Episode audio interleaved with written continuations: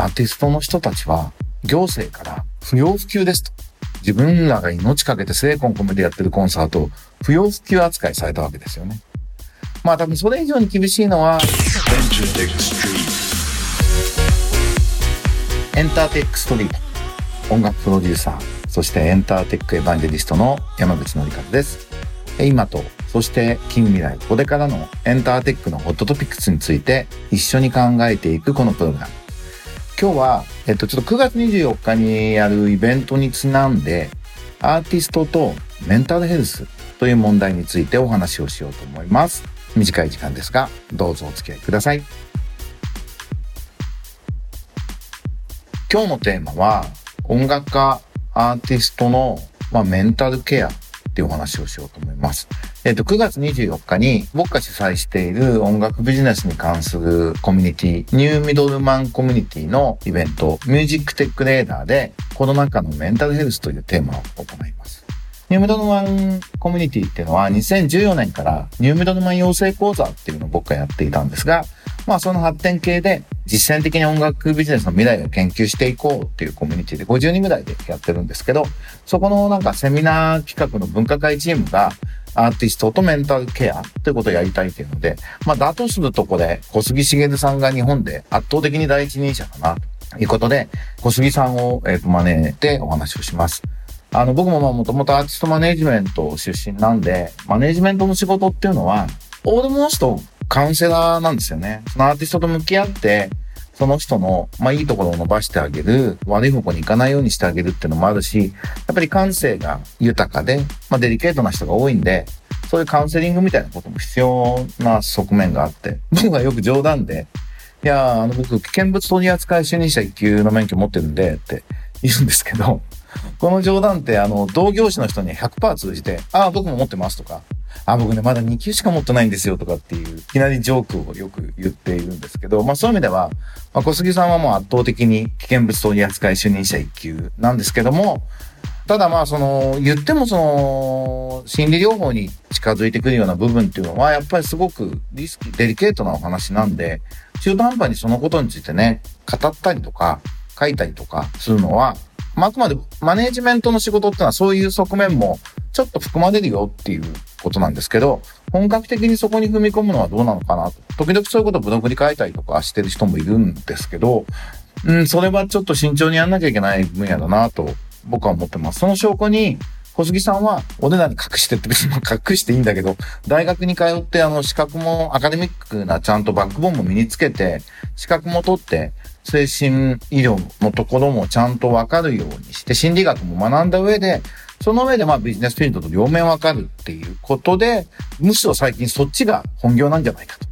で、どうもビジネスエグゼクティブ相手にカウンセリング、コーチングなどのお仕事をやって、そっちの方が儲かってんじゃねえかっていう噂なんですけども、まあ音楽家とメンタルヘルスという意味では、まあ圧倒的に日本一の存在だなと思います。あの、ハイスタンダードという日本のロックバンドが当時、インディーズでアルバムが20万枚売れたんだってみんながぶっ飛んだことがあったんですけど、その時のまあ彼のレベルだったし、彼がマネジメントをしていたっていう経験もあって、で、あの、ラウドドックって、まあある種、まあメタルとかも含めて、あの、グローバルニッチなジャンルなんで、海外もすごくネットワーク持っていて、ラウドドッグの世界の日本のまあ、あの中心人物も一人でもあり、そしてメンタルヘルスに関しては日本で唯一無二の存在であるっていうような人なので、どういう問題を考えていくのか、どういうふうにアーティストのメンタルヘルスと考えるのかっていうのをもう一回一からお話を伺うのは意味があるかなと思います。というのも、まあ今、この中で、おおむねこう出口が見えてきて、ワクチン接種と検査を組み合わせながら、感染症対策というのはかなりノウハウが溜まったので、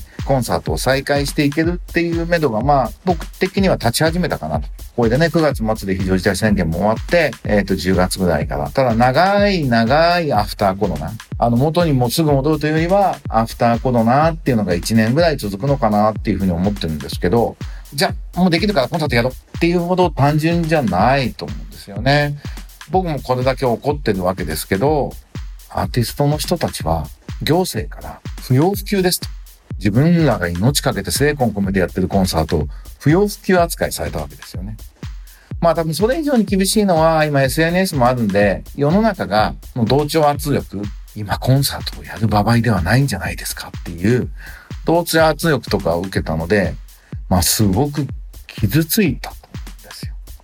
その傷ついた心をこう癒して、そこのアーティスト自身のメンタルをちゃんとあの復活させないと、いいコンサートできないと思うんですよね。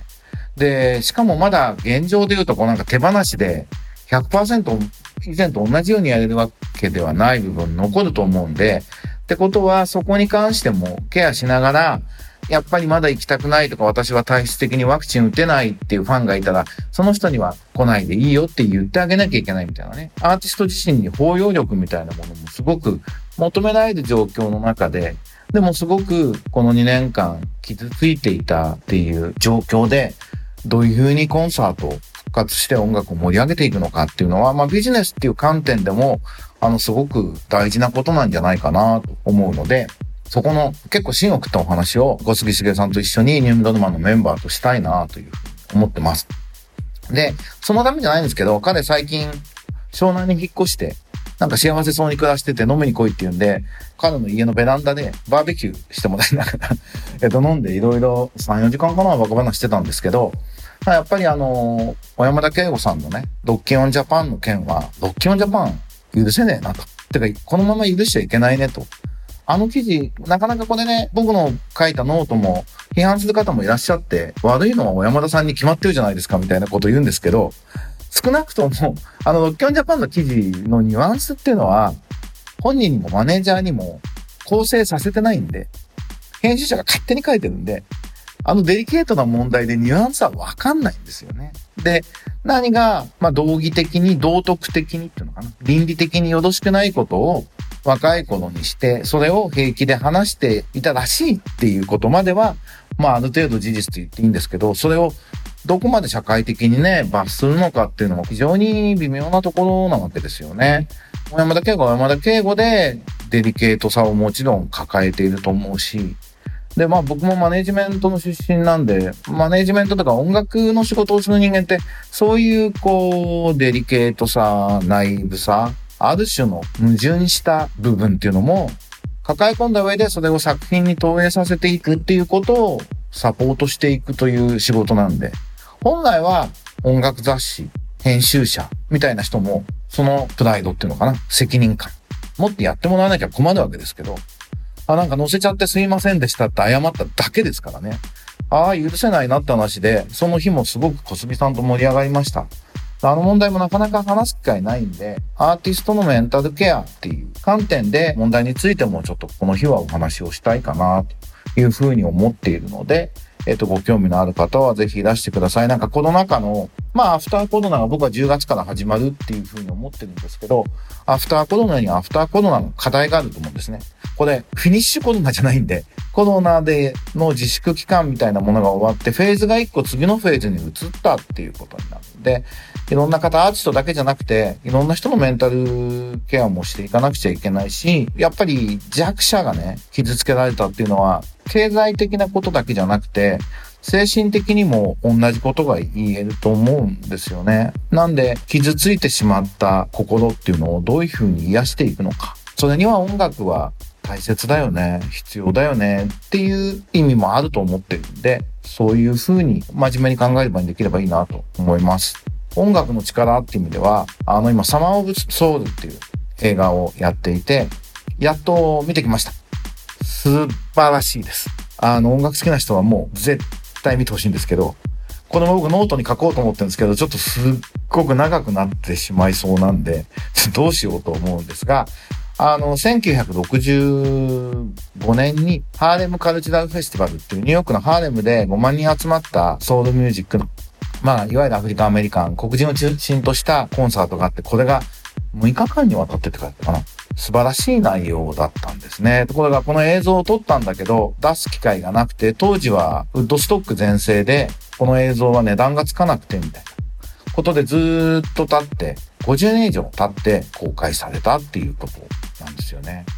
ただもうその演奏のパッションと熱量がすごいのと、で、1969年ってまあすごく意味のある年で、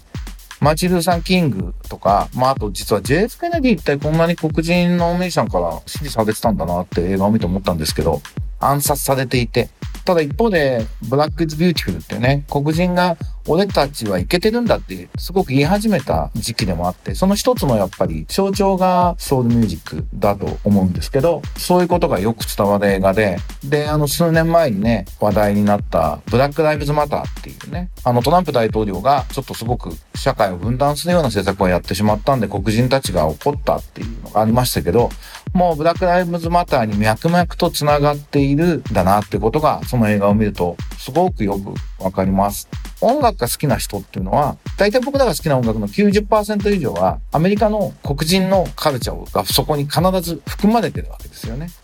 なので、自分が好きなもののルーツはこういうところにあるんだってことを確認する作業にもなると思うので、サマーオブソウル、ぜひ見ていただきたいですし、あら、おそらく6日間前編の映像があるんでしょうから、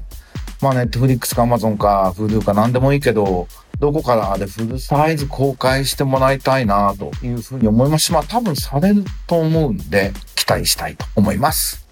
ということで、今日はあの、アフターコロナになる中で、アーティストのメンタルケアっていうことについて考えましょうという話と、あとサマーオブソウルって映画素晴らしいからぜひ見てねというお話をしました。あの、僕自身はメンタルは割と多分タフな方で、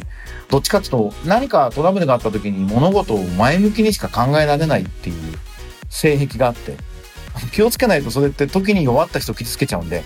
分かったでどうしようかって言っちゃうっていうのを、まあ、だいぶ大人になって、分かったと、じゃあどうしようかの間をちょっと長めに取る。その間に、まず受け止めてっていう時間を何分か取るっていうことを学ぶようにはなってるんですが、基本的には何かあると前向きにしか考えられないっていう、そんなエンターテックエヴァンジリスト山口のりかずのエンターテックストリートでした。では、また来週お会いしましょう。バイバイ。